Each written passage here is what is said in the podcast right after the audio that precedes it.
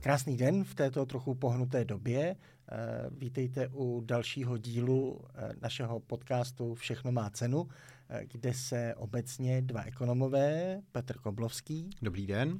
A já, Petr Bartoň, zamýšlíme nad ekonomickými aspekty života, nad vším, co má cenu a jakou to cenu má. Dnes ale budeme muset udělat trošku výjimku. Nahráváme 10.10. 10. v úterý, poté co před pár dny začal nový konflikt v Izraeli mezi Izraelem a Eh, Palestinou. Eh, vypadá to, že jsme zatím jenom na začátku. Eh, a pokud se tady dnes budeme bavit o možných ekonomických následcích, což vůbec nechceme nějak predikovat politické následky, vojenské následky, zůstaneme na té ekonomické úrovni, ale tím, že se o tom budeme dnes bavit, tak nijak neříkáme, že válka má cenu.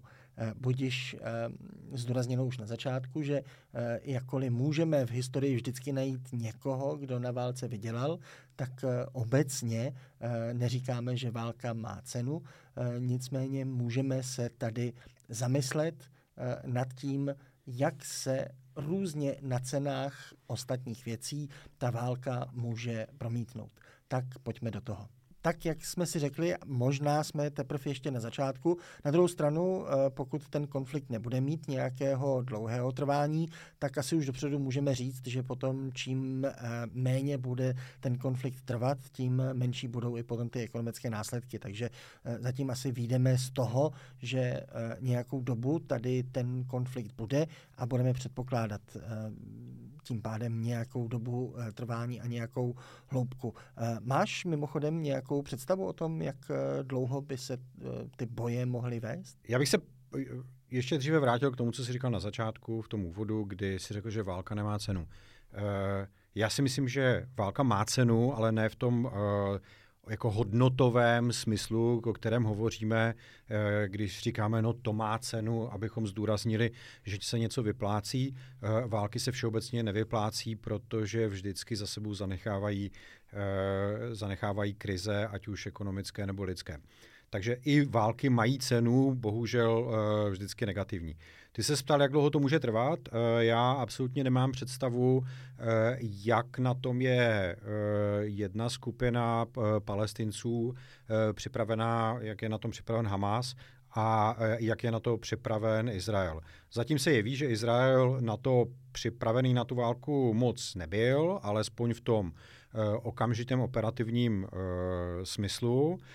Ekonomicky je jasný, že Izrael na to připraven je, a že za ním stojí jako e, země, které jsou připraveny pochopitelně s ohledem na, na křesťansko-židovské tradice e, Evropy, Ameriky a tak dále, tak pomoci téměř okamžitě. To znamená, e, ekonomicky na tom Izrael připraven je, operativně uh, nebyl, i když to si myslím, že se na lepší. Válku, na válku jako na takovou válku. asi byl připraven, nebyl asi připraven na ten útok konkrétní, tak, na, ten, jasně, na ten začátek. Je, jasně. Ale uh, je to vlastně, Operační. můžeme říct, jeden hmm. z nejmilitarizovanějších uh, států, který v podstatě je vždycky připraven na jasně. nějakou válku. Uh, minimálně uh, z, z, pohledu, uh, z pohledu Ameriky, z pohledu Evropy s tím srovnáním, uh, pokud někdo není připraven na válku, tak bych spíš řekl, že třeba Česká republika uh, než, než Izrael Izrael. Takže eh, souhlasím, že na ten konkrétní útok zdá se, že, že asi eh, přímo připraven nebyl. Nevíme, to teprve historici asi popíší, jestli eh, to je součástí nějaké obecné strategie ne, jakoby nereagovat na ten, na ten první, aby potom mohl být ucelenější ten, ten další, to se teprve ukáže. No ono se jako jeví zatím z těch zpráv, které máme, že ten útok jako překvapil všechny. Eh, včetně, jako, jasně, může to být nějaká jako zdařilá komunikační eh, strategie, eh, ale jeví se, že je opravdu jako byl překvapující pro celou, pro celou vládu.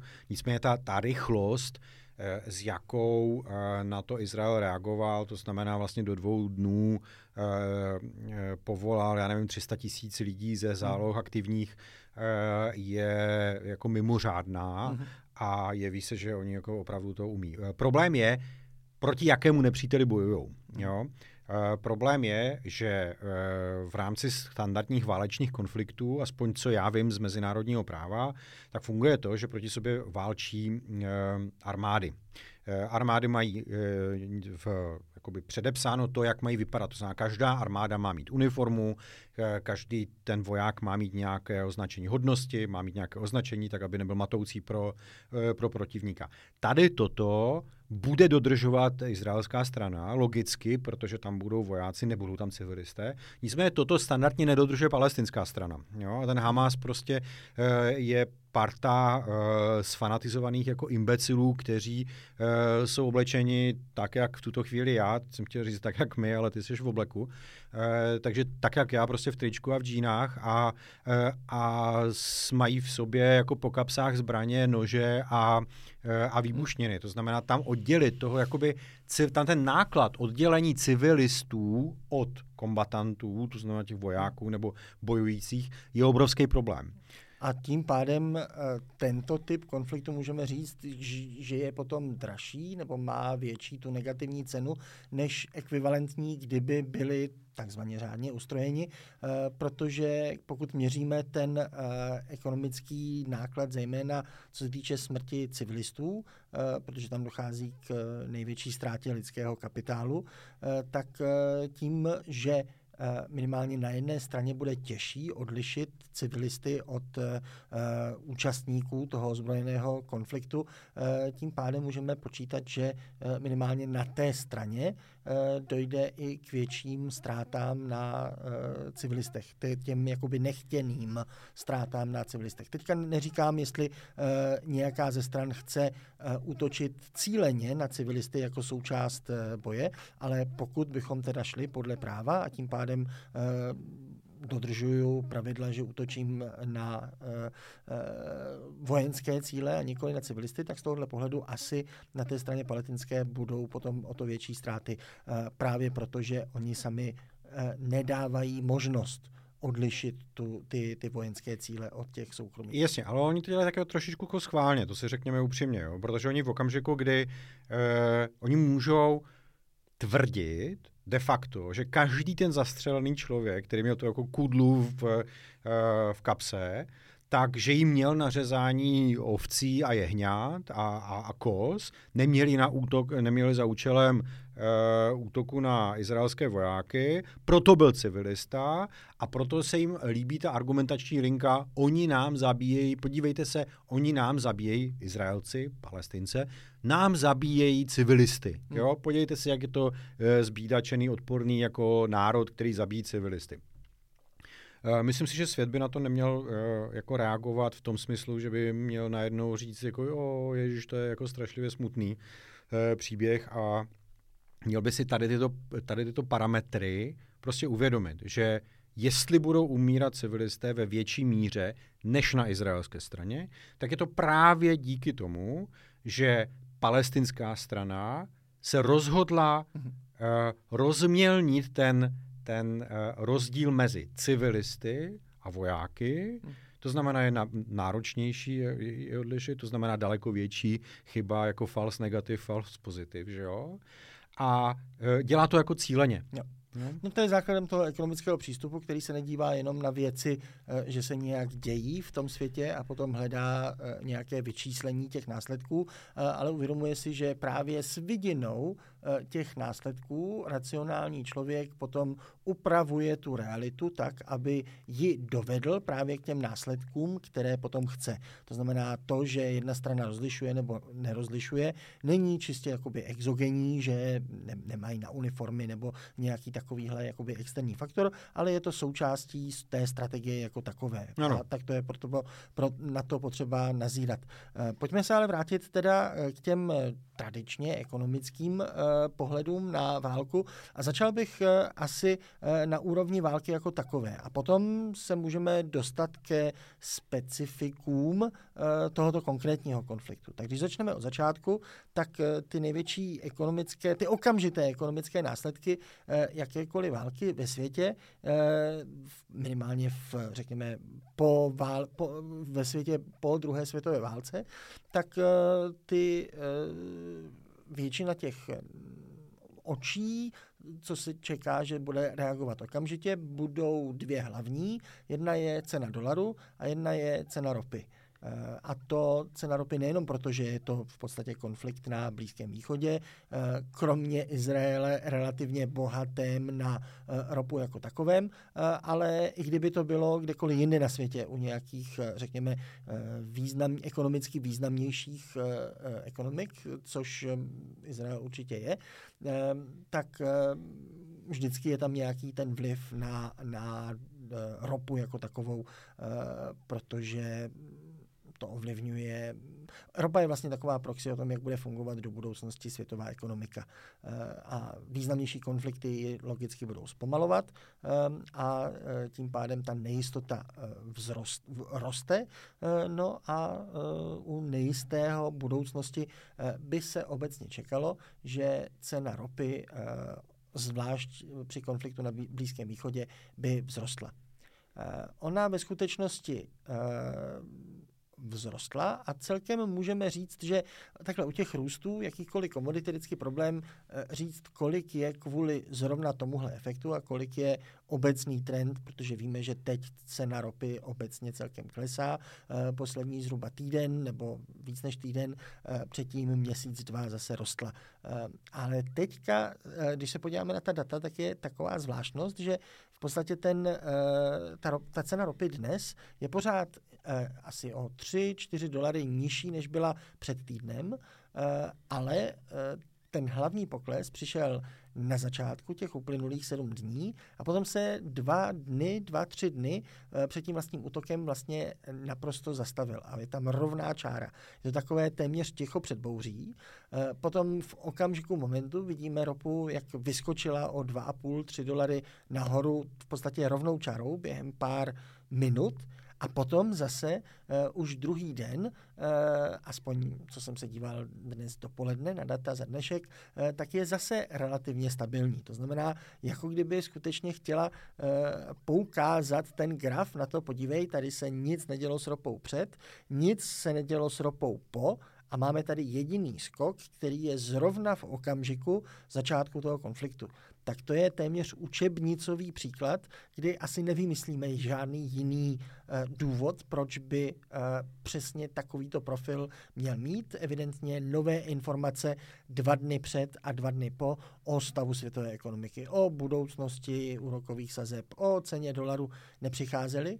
Uh, a to jediné, co se stalo, byl ten útok. Takže můžeme říct, že uh, skrze ten dolar, ta cena toho konfliktu, pardon, skrze ropu, uh, má cenu takzvaně úrovně 2,5-3 dolarů.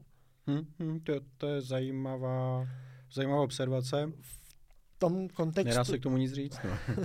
Eh, v tomhle Ty to vždycky kontextu... jakoby vyčerpáš, že jo, celé, celé to téma no, já a potom já na tebe hloupě koukám a říkám si, ty jako co k tomu mám říct. No ano, ano, máš pravdu. No. Data nelžou. No a tak e, znamená to něco, e, ta, ta cena ropy, teda když to vezmeme, OK, narostla nám trochu cena ropy. E, no to, to, jako ono to se jeví, že, že trh ocenil to, to riziko e, tím růstem a že teď vlastně ten konflikt, který se nám možná v tuto chvíli zdá jako naprosto zásadní, se domnívám, že svět považuje za relativně jako lokální konflikt, který nemá zásadní vliv na světové ekonomiky. Což, nemys, což s tím ale jakoby nemyslím, že to nebude zásadní konflikt, že to nebude dlouhý konflikt, že to, ne, že to nepřinese eh, ten konflikt mnoho obětí, že to nebude jako děsivě nákladný konflikt uh, už těch eh, domů, které oni tam mají, že takové ty, ty ochranné štíty, štíty a, a investic ze strany palestinců do, eh, do těch střel a, a vyloženě do celého toho konceptu té války, že jo? protože ono to stojí, ta logistika něco hmm. stojí. Hmm. Musí prostě ti lidi jakoby vy, být vyživováni, ti, ti lidi, co jdou bojovat na to Izra- proti těm Izraelcům, že jo? to nejsou lidi, kteří eh, by nic nejedli a ne, nepili. To znamená, celý ten náklad e, jako je obrovský na obou dvou stranách, ale trh Eh, si řekl, aha, tady se jako něco děje, eh, skokově vzrostla cena. A potom si řekl, ale ono to asi není až tak jako dramatický, že jo, Saudská Arábie se k tomu nevyjádřila, Katar uh, a ty země uh, v zálivu, které vlastně těží hmm. nejvíce, ten, ten, OPEC, ten základ těch OPECových zemí, které těží jako nejvíce uh, ropy a udávají cenu ropy, tak na to nezareagoval nějak zásadně zatím. Což, což samo o sobě může být právě vypovídající, protože my musíme srovnávat to, že uh, sice ta cena, uh, ten nárůst po tom prvním skoku se zastavil, ale a od té doby je víceméně stabilní ta cena, ale my to musíme srovnat s tím, co by bývalo bylo, kdyby vůbec k útoku nedošlo. A tam podle všeho vypadá, že by dál pokračovalo to zlevňování té ceny té ropy. Um, tam je mnoho důvodů, proč teď poslední dobou uh, vidíme spíše pokles té ceny ropy. Uh, jednak je to, že uh, ti, co se svezli na tom nárůstu ceny ropy a koupili si ji, protože to neznamená, že uh, když si koupíte ropu, tak vám nutně přijede uh, kamion před dveře a řekne tady, uh, tady to máte, vaš společnosti, eh, to je v podstatě jenom kontrakt na nějakou eh, doručení do budoucnosti. A dokud ten kontrakt jakoby se nenaplní časově, eh, tak vy ho můžete dál prodat a ten kamion potom v tom budoucím datu přijede k někomu jinému.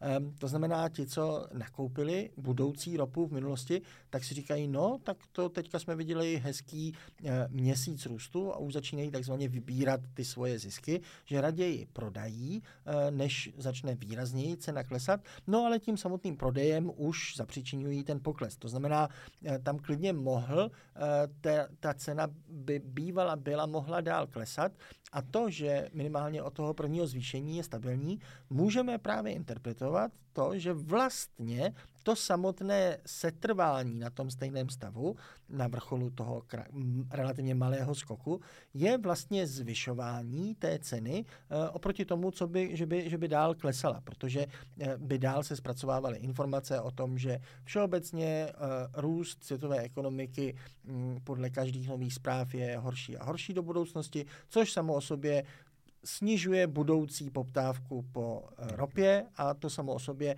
vede při daném úrovni produkce k nižším cenám. Eh, to znamená, eh, i ta stabilní cena vlastně může jít toto zvýšení a, a to, že se nemění zatím z hodiny na hodinu, může být právě to čekání, že vlastně všichni čekají, jestli, jestli se to prodlouží, co teda bude. Čekají na ta vyjádření, o kterých si mluvil, eh, od těch ropných těžařů, nejenom nutně na, na jakou stranu takzvaně se přidají, ale i jestli na to nějak zareagují tou, tou těžbou jako takovou, protože Eh, minimálně posledního roku, posledního půl roku, eh, ty zprávy o těžbě, to znamená o nabídce ropy, eh, byly většinou, nebo měly mnohem větší sílu než zprávy o potenciální poptávce po, tý, eh, po, po té ropě jako takové. Takže tam si myslím, že eh, vlastně těch dvě a půl dolaru nebo tři dolary, co byl ten okamžitý skok, může ještě podceňovat ten skutečný efekt, protože s největší pravděpodobností dnes by nebýt toho cena ropy mezi tím v těch posledních čtyřech, pěti dnech asi dál klesala. Hmm, to, to je zase, tak to máme, jako, to máme, pokud se podíváme na ten trend, tak máš naprostou pravdu, jo. že jo? No, a, a bylo to, to takové zajímavý, ale, zajímavý ale je, že uh, možná oproti očekáváním uh, se mnohem víc uh, než na ropě projevili uh, uh, nebo došlo k eh, ještě většímu navýšení eh, ceny plynu v Evropě. Eh, tam v podstatě od pátku, to znamená od doby těsně před zahájením konfliktu, je nějaký nárůst, naposled jsem se díval kolem 12%, no. což je můžeme říct několikanásobně větší než, než ten nárůst ropy. Ale zase je tam zajímavost, že tam je to mnohem tíž identifikovatelné Proč? Eh, s tím eh, či, čistě začátkem nás, eh, konfliktu, protože tam sice takový jako jeden schůdeček, takový jako rovný, že to skutečně vyletělo během pár vteřin, minut, tam můžeme najít, ale obecně ten růst je pozvolnější a protaženější eh, do těch dnů. To znamená, tam to těžko můžeme identifikovat eh, tak jasně, čistě s tím konfliktem, eh, protože evidentně tam probublávají i jiné faktory. Jeden z nich může být částečně také spojen s potenciálním válečným úsilím. Tam v Balském moři na plynovodech mezi Estonskem a Finskem zhruba v tom samém období došlo k nenadálému Eh, nenadálé ztrátě tlaku mm-hmm. a vzhledem k tomu, co víme v, v dějinách, co se tak jako může dít na plynovodech v Balckém moři, bylo právě očekávání možného nějakého dalšího sabotážního útoku, ať už z jakékoliv strany, a ten taky ovlivňoval ty ceny, ceny plynu. Takže teď jsou nejvyšší za posledních 6-7 měsíců, takže to, co jsme čekali jako ekonomové, že ty ceny vzrostou těsně před zimou, někdy na začátku topné sezóny, až Eh, se budou zase zač, eh, začínat vyprazňovat ty zásobníky, které teď už jsou eh, k prasknutí v Evropě, tak teprve, že budeme moci sledovat nějaké zase navýšení na tu zimu těch cen plynu, které jsou vždycky vyšší tak se zdá, že minimálně v, v rámci plynu tohle přispělo k tomu, že oficiálně můžeme asi z pohledu těch cen plynu v Evropě prohlásit tu topnou sezónu za zahájenou. Jo.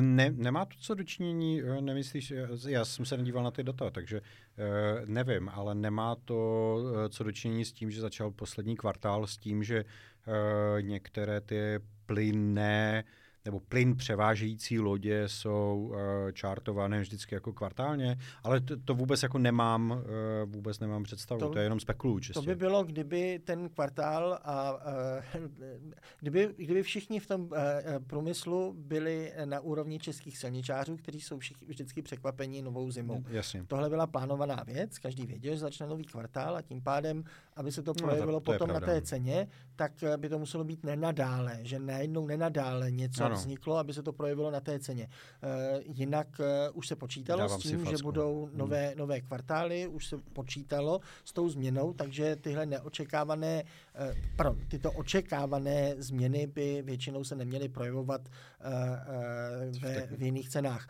To, že obecně zase nesmíme tenhle argument přenat, protože takhle by se řeklo, no dobře, ale všichni očekávají, že v zimě budou Bude vyšší zima. ceny a tím pádem uh, by mělo být výhodnější už ten plyn dovážet teď, aby se ty ceny vyrovnaly, protože sezónnost cen je celkem zvláštní. V minulosti byly sezónní uh, ceny i bot nebo čehokoliv. Prostě při, přijela loď do přístavu, okamžitě ceny klesly a nebo naopak zrostly podle toho, jestli jako přivezli nové Jestli dojela nebo nedojela. No. jestli dojela konkurenční loď a, a podobně. Uh, a potom, když zrovna nebyla loď v přístavu, no tak byly ceny úplně jiné. Moderní ekonomika už vyrovnala právě tím obchodováním sezónnost téměř všech cen a jediný důvod, proč pořád ještě je uh, zimní plyn v Evropě dražší než ten letní nebo podzimní, je právě kvůli nedostatečně těch zásobníků. Mm-hmm. Kdyby bylo dostatek zásobníků, no tak uh, tady na celou zimu nakoupíme ten levnější letní plyn a tím pádem ta cena by se, uh, by se vyrovnala. Takže uh, zatím teda to vypadá, jak říkám, že se spustila, ale zase uh, ten nárůst byl očekávatelný. Uh, teď jsem četl, že některé, někteří čeští dodavatelé už začali jakoby oficiálně spustili tu zimní sezónu na, na plyn jako takový a bylo vlastně jenom otázkou času, kdy ty nebývalé letní, letní teploty začnou, začnou klesat a v Evropě obecně se ochladí. V západní Evropě se pořád ještě moc neochladilo, tam pořád ještě mají, ani ne babí léto, ale téměř skutečné léto, tam to i v Británii téměř k třicítkám šahají teď ty teploty, ale tady v, na, na kontinentě jako takovém už asi se blížíme spíše k těm zimním cenám. No, takže když teda nevidíme nějaké zásadní zatím vlivy na, na těch cenách energií, tak, jak jsme řekli před chvílí, tím dalším cílem všech sledovačů jakéhokoliv válečného konfliktu je, co se stane s dolarem. A tam zase, když se podíváme na ta data, tak eh, na první pohled, když se podíváte na tu dlouhou časovou řadu, řekněme za, za posledního půl roku, tak vidíme, že jakoby teď eh, skutečně začal dolar oslabovat po minimálně od nějakého června, července celkem výraznému posilování vůči euru. Samozřejmě vždycky bude záviset na tom, vůči které měně ten dolar posuzujeme, hmm. protože on sám je etalonem, vůči kterému se posuzuje většina měn. No a potom, když chceme říct, tak co se teda teda děje s dolarem, ne co se děje s jenem vůči dolaru, ale co se děje s dolarem, no tak musíme dospecifikovat, OK, vůči čemu to chceš srovnat. Takže vůči, vůči euru on posiloval a teď eh, začal celkem rychle oslabovat. Ale když si to potom rozklikneme na ten větší detail, tak vidíme, že on začal uh, oslabovat už několik dnů před tím konfliktem. A um, nema, vidíte, že ne, nebo uh, uh, naši diváci vidí a naši posluchači uh, buďte ubezpečení, že nemám na hlavě žádný alobal, nejsem konspirační teoretik a nemyslím si, že to je kvůli tomu, že by někdo věděl na tom trhu, uh, že se něco takového jako ten útok blíží, protože kdyby to uh, věděl, tak by, se to jako první od toho člověka dozvěděli právě uh, izraelské tajné služby a tím pádem asi by i byli možná trošku překvap, pře, připravenější na ten prvotní, prvotní útok. Takže ani na tom dolaru nemůžeme říct, že by se něco zásadně projevilo, protože v ten moment toho prvního útoku tam nevidíme téměř žádnou změnu. Hmm, hmm. Žádný skok dolaru vůči, vůči euru. Takže tohle všechno vypadá, že je to buď prostě to, lokální konflikt. Buď to to není považováno za skutečně jako začátek nějaké války, protože takhle, se, takhle mírně se války jako takové neprojevují, a nebo všichni pořád jenom ještě čekají, co, co, se, co se z toho vyvrbí. Jedním z, těch, jedním z těch čekajících je i Mezinárodní měnový fond, který má teď spolu se Světovou bankou, svojí nevlastní sestrou, výroční konferenci v, v severní Africe. A takže to vypadalo, že všichni budou mluvit o jejich nových předpovědích do budoucnosti, eh, co se bude dít s ekonomikou, že budou řešit zase energie, eh, konflikt na Ukrajině a eh, všechno ostatní. No a do toho jim vstoupil tedy tohle, takže bohužel ti, co tak pracovali na té předpovědi podle IMF, kam půjde americká evropská ekonomika, tak eh, byli překvapeni a tím, že vlastně teďka všichni jenom zajímá, co teda IMF eh, řík, řek, řek, říká na začátek eh, tady tohle konfliktu. IMF rozumně říkal, zatím je příliš brzo, nebudeme vydávat žádná oficiální stanoviska, takže nejenom trhy, ale i IMF čeká s nějakým vyjádřením, tak aspoň můžeme tedy tady v podcastu, když je tak málo, eh, neočekávaně málo eh, pozornosti věnováno těm jejich odhadům, tak eh, můžeme aspoň zmínit, že ta hlavní zpráva, se, kterým, se kterou oni na tom zasedání měli výjít, bylo, že zatímco odhady ekonomického zdraví nebo růstu Evropy a Číny byly sníženy, spolu se, se spoustou ostatních eh, organizací, ale od toho IMF prostě to platí taky jako takový etalon těch předpovědí, tak eh, na druhou stranu zase odhady růstu v Americe se zvýšily. To znamená, zatím to vypadá, že z Evropy minimálně v tom ekonomickém pohledu se zase odkládá nějaké výrazné oživení a v Americe se zase přibližuje. Zase máš pravdu v tom uh, a vždycky to dopovídáš, tak jak jsem říkal, a budu se na tebe prostě stěžovat a stěžovat. Pochopitelně si to potřebuju dostat, že jo, do toho, protože ty to vždycky jako dopovídáš a já potom jenom tady s tou, pro posluchače, já sedím s otevřenou pusou a vnímám, jak Petr uh, Poutavě povídá pro uh, diváky. Doufám, že se na mě nedíváte, protože už natolik nejsem no, krásný no. a fotogenický, abyste se na mě dívali ještě s otevřenou pusou. Nicméně, pojďme se vrátit. Uh, Eh, proč to tedy vnímáme my, eh, asi jako všichni lidé, eh, dramatičtěji než ten, ten konflikt, myslím, mezi Izraelem a Palestinou, daleko více, než to vnímají trhy.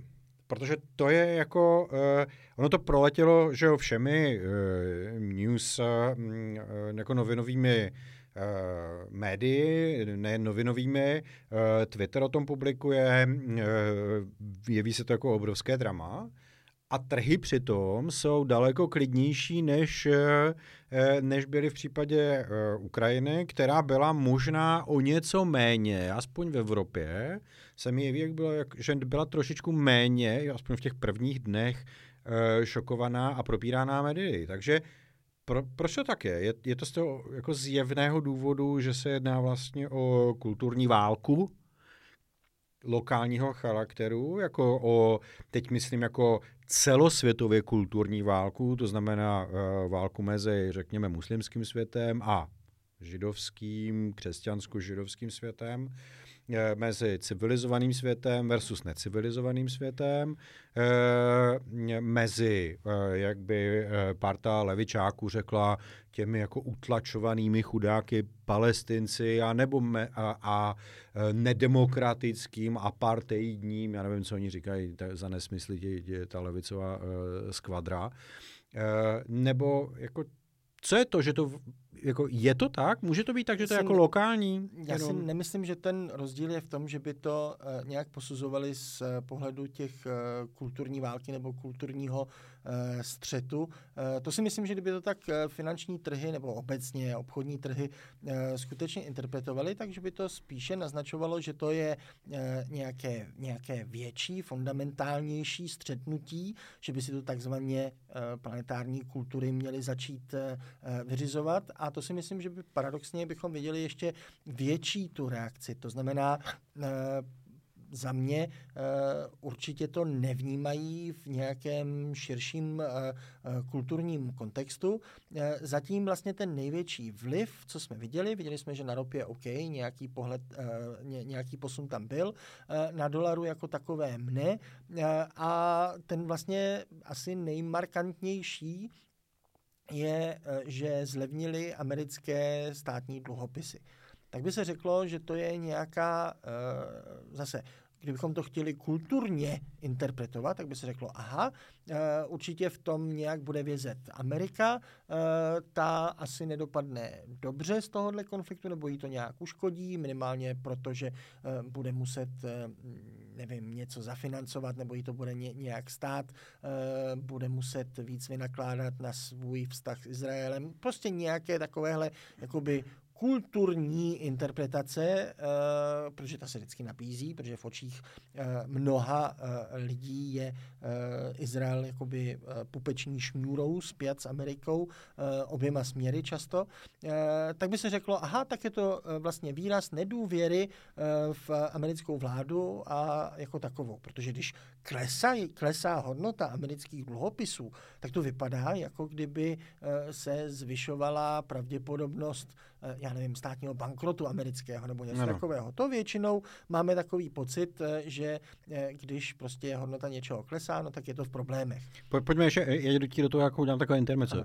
Když klesá hodnota dluhopisů, tak to znamená, že rostou úrokové sazby, nebo no že právě. se očekávají No ještě než se k tím dostaneme, já bych se k tomu dostal, ale uh, právě jsem chtěl jakoby uh, dát tu správnou interpretaci, že to, že klesají ceny amerických dluhopisů, uh, není dáno tím, že, bych, že by očekávali nějaký uh, dřívější nebo uspíšení bankrotu americké ekonomiky, ale je to jednoduše, že je tady naopak jakoby útěk do nějaké, do nějaké jistoty.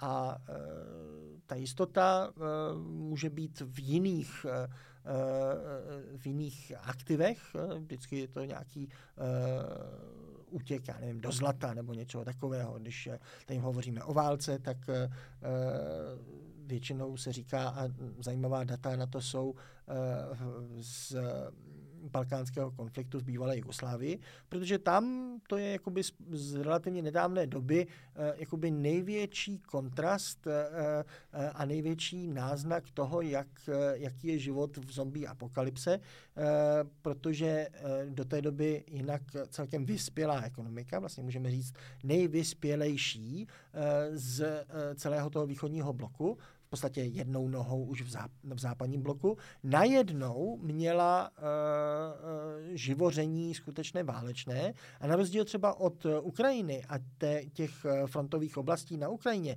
tehdy uh, po celé té bývalé Jugoslávie naprosto, ale naprosto selhalo zásobování. Hmm. A tím pádem ti civilisté, kteří se ocitli, navíc tam nebyla jedna nějaká frontová, frontová linie, jako bylo tady, byly to ty místní uh, partizánský boj, partizánský, vlastně. partizánský boj, který je vždycky pro vůbec zásobování obyvatelstva to nejhorší. A tím pádem ten propad, válečný propad blahobytu civilistů byl vlastně, můžeme říct, jeden z nejmarkantnějších minimálně v moderních, moderních dějinách. A tam tedy jako dochované zprávy přímých účastníků říkají, že často dokonce ani to zlato, o kterém se říká, že ten, ten tradiční útěk do bezpečí, už ani to si tak moc ne, neuchovalo tu hodnotu, protože už ani za to zlato lidé nechtěli směňovat, protože co se zlatem, když se nedožijete čistě uh, vitálně uh, a kaloricky do dalšího dne. Hmm. Tím pádem, pokud by někdo chtěl se připravovat skutečně na nějakou, ať už válkou nebo něčím jiným způsobenou apokalypsu, tak uh, asi to není útěk do zlata, což, což, což se vyřeší. To je pro takové, řekněme, ty běžné, běžný rozpad civilizace, takový, řekněme, střední, střední těžkosti, kdy nefungují peníze, ale pořád ale funguje, funguje nějaká dlouhodobá hodnota jako hmm. taková a je tady naděje, že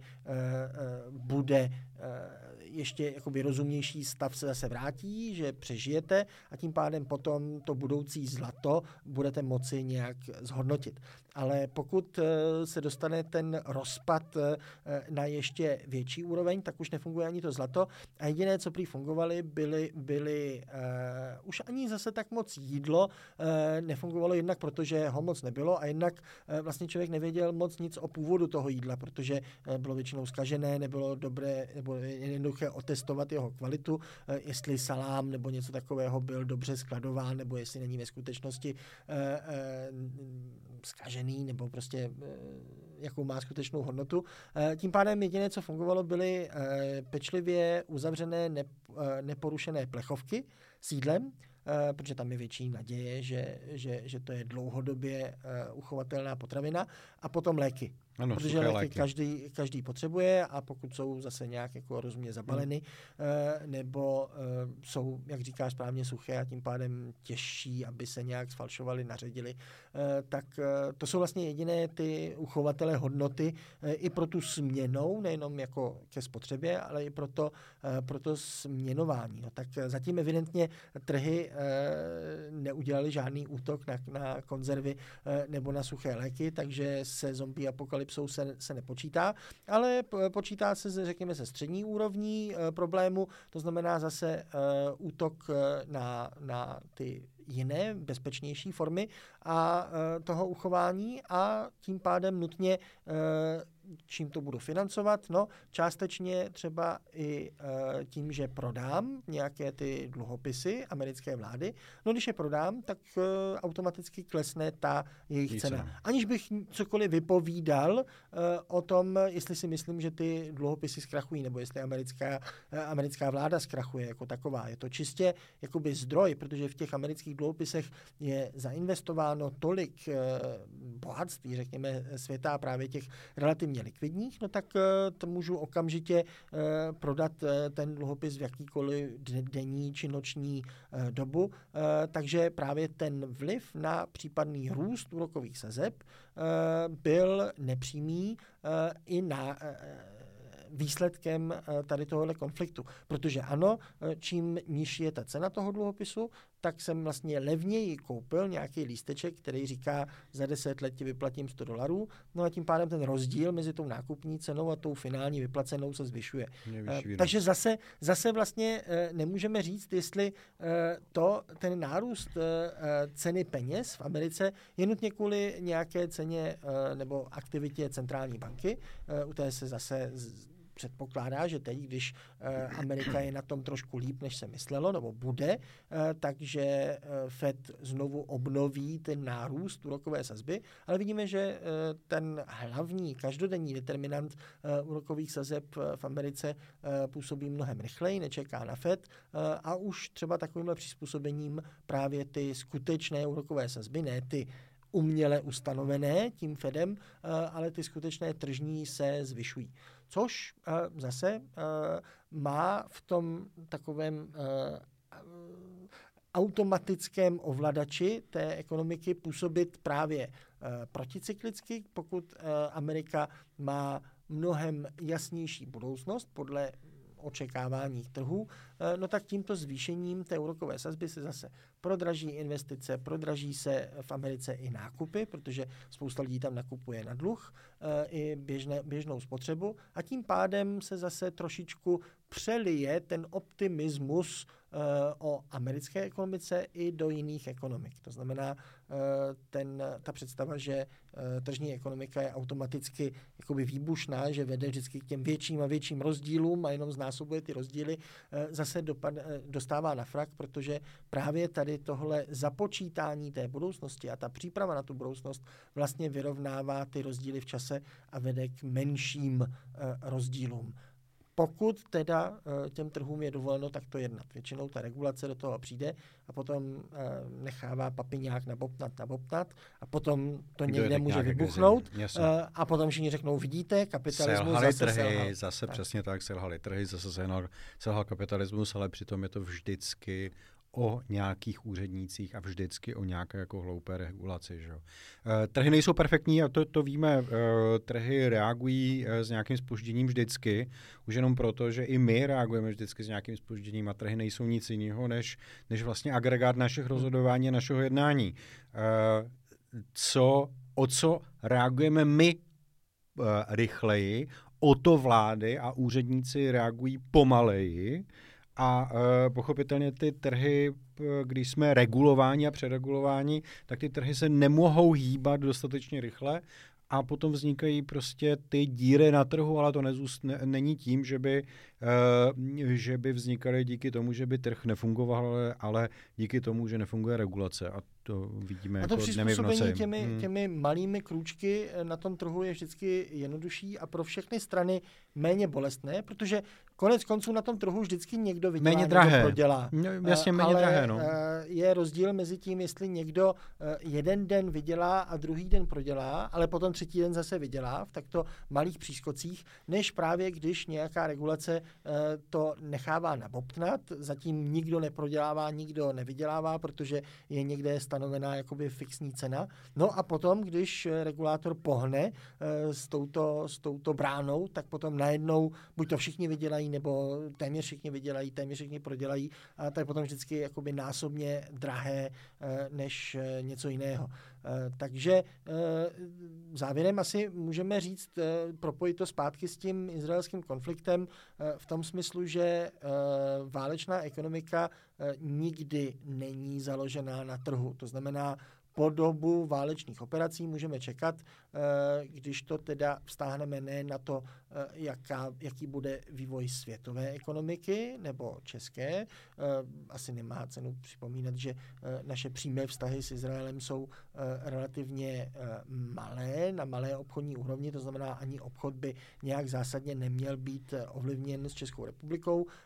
Ten obchod, který existuje, jsou velké vazby například v softwaru nebo v softwarovém inženýrství a tam snad, doufejme, válečný konflikt vzhledem k tomu, že vlastně jde hlavně o přenos dat jako takových, tak ten by neměl být zásadněji uh, ovlivněn, kromě samozřejmě případných ztrát a teďka zase nechci, aby to, abychom zněli jako ekonomové jako necitně, ale uh, jsme s tím vlastně začínali o těch ztrátách lidského kapitálu a lidských dovedností, které uh, vždycky uh, nekompromisně každá válka ničí, tak uh, tam samozřejmě k nějakým ztrátám může dojít. No a ty jako nepočítáš, a to je, to je možná, že to jsme se o tom vůbec nebavili, o těch jako dočasných že, ztrátách lidského kapitálu, kdy uh, nehovoříme o smrti nezbytně, ale o tom, že každý ten voják, každý ten, kdo narukuje, tak prostě slouží v té válce a nemůže dělat to, co dělal v té kanceláři. Eh, nemůže obchodovat, nemůže stát někde u toho countru, nemůže eh, u té pokladny, nemůže, nemůže prodávat, vyvíjet nemůže vyvíjet software, nemůže okopávat, hmm. Okopávat záhony, nemůže být lékařem v nemocnici, nemůže dělat hromadu věcí, které přinášejí těm lidem bohatství. Hmm. Bude stát někde prostě na válečné linii, ať už doufejme, Eh, že eh, nebude zabit eh, nebo ne, neumře ve válce, že ta válka skončí co nejrychleji, ideálně nějakým rozumným mírem, tak už tady toto povede k minimálně na té lokální úrovni k hospodářskému propadu. A to vůbec nehovořím o tom, že to bude úplně na, stejné na té palestinské straně, kdy v okamžiku, kdy začne válka, tak logicky lidé mají strach, zavírají ty obchody, neví, co se bude dít, nemají zájem e, obchodovat. To znamená, a, a, a je nutné si uvědomit, že každý obchod, každá transakce přináší bohatství. Pokud je udělaná svobodně, pokud je udělaná e, v co nejméně nebo čím méně, v čím méně regulovaném prostoru a je udělaná svobodně, tak o to větší bohatství přináší. To znamená, eh, když si jdeme koupit jablko, eh, eh, tak si ho koupíme za, řekněme, 20 korun, ale byli bychom ochotni ho koupit za 30 korun, takže nám jablko vydělá 10 korun. Na druhou stranu, ten, co ho prodává, tak ten by byl ochoten ho prodat za 10 korun, ale za prodá ho za 20 korun, takže vlastně vydělá 10 korun. Tak je generováno bohatství tímto způsobem při každé transakci. No a když ty transakce najednou jako e, tím, že realokujeme ty lidi, kteří ty transakce jsou nezbytnou součástí těch transakcí, jsou nezbytnou součástí tvorby toho bohatství, tak když je eliminujeme z toho procesu, tak logicky ta lokální ekonomika, protože teď jsme se bavili, do teďka jsme se bavili jenom o uh, ekonomice jako mezinárodní a o vlivu té války na mezinárodní trhy, tak uh, na ty lokální trhy to bude mít nepochybně velký vliv. Určitě, Nebo se dá očekávat. Tak. Uh, určitě. Uh, to znamená, uh, obě strany uh, izraelského území, jak ta palestinská, tak ta řekněme, izraelská, eh, eh, dojde ke, ke obecně schudnutí, eh, protože kdyby válka byla zdrojem bohatnutí, no tak tady máme válečné vysílání podcastu a válka bude jako, jako ten defaultní, jako ten, ten, ten hlavní modus, modus operandi světa. Evidentně to tak není. Nicméně právě na té obecně popisné úrovni nesmíme zapomenout, že bohužel vykázaný hrubý domácí produkt eh, následkem toho válečného konfliktu paradoxně asi vzroste. Eh, to je podobný paradox, jako když eh, přišla slavná tsunami do Japonska. Všichni řešili, nebo média řešila, o kolik se propadne japonská ekonomika. No a jediná skutečně upřímná odpověď od ekonomů musela být, no tak pokud vám jde o naměřenou ekonomiku, no tak ta určitě vzroste. Eh, jak to, teď eh, přece tam došlo ke zničení a tak dále. No ale to ničení se nezapočítá, protože ten hrubý domácí produkt, jak měříme výkon ekonomiky, ten neměří stav, kolik máme nemocnic, kolik máme traktorů, kolik máme uh, softwarových inženýrů, ten měří jenom to, kolik jsme za ten rok postavili nemocnic, postavili traktorů a vytvořili nových uh, softwarových inženýrů. Uh, no a pokud tam dojde teď uh, k ničení, což vidíme, že, že dochází, uh, no tak uh, se to jednou bude zase obnovovat a to se uh, pro, uh, promítne do většího takzvaně růstu uh, uh, hospodářských, roz, hospodářských čísel jako takových. Ale nic to neznamená, že na tom budou ti lidé samozřejmě hůře. to znamená, ano, bohužel, přiznáváme eh, tady jako ekonomové, že eh, může ekonomika růst a přesto na tom lidé mohou být špatně. A válka je největším eh, příkladem a to všeobecné ničení vedle tsunami a ostatních japonských Godzilla a podobně, tak to jenom, že tady hlásíme poslušně, že si to jako ekonomové uvědomujeme a pokud když říkáme, že ekonomika by měla růst, aby se lidi měli lépe, tak eh, eh, říkáme, že to má cenu v případě míru, v případě toho, že to je dobrovolný růst produkce, ne proto, že eh, vám něco vybuchlo. A to už je vztáhnutelné na Izrael, to už je vztáhnutelné na Ukrajinu, na jakýkoliv konflikt. Takže z tohohle pohledu zopakujeme, že takovéto ničení, jenom aby bylo co obnovovat, určitě cenu nemá. Eh, cenu má budovat ze, z nezničených základů a tedy eh, doufejme zase eh, brzy mírových. Děkujeme za pozornost. Doufáme, že se příště shledáme zase v o něco mírovější podobě a, a mějte se hezky. Doufáme, že vás to bavilo a mějte se pěkně. Naschledanou.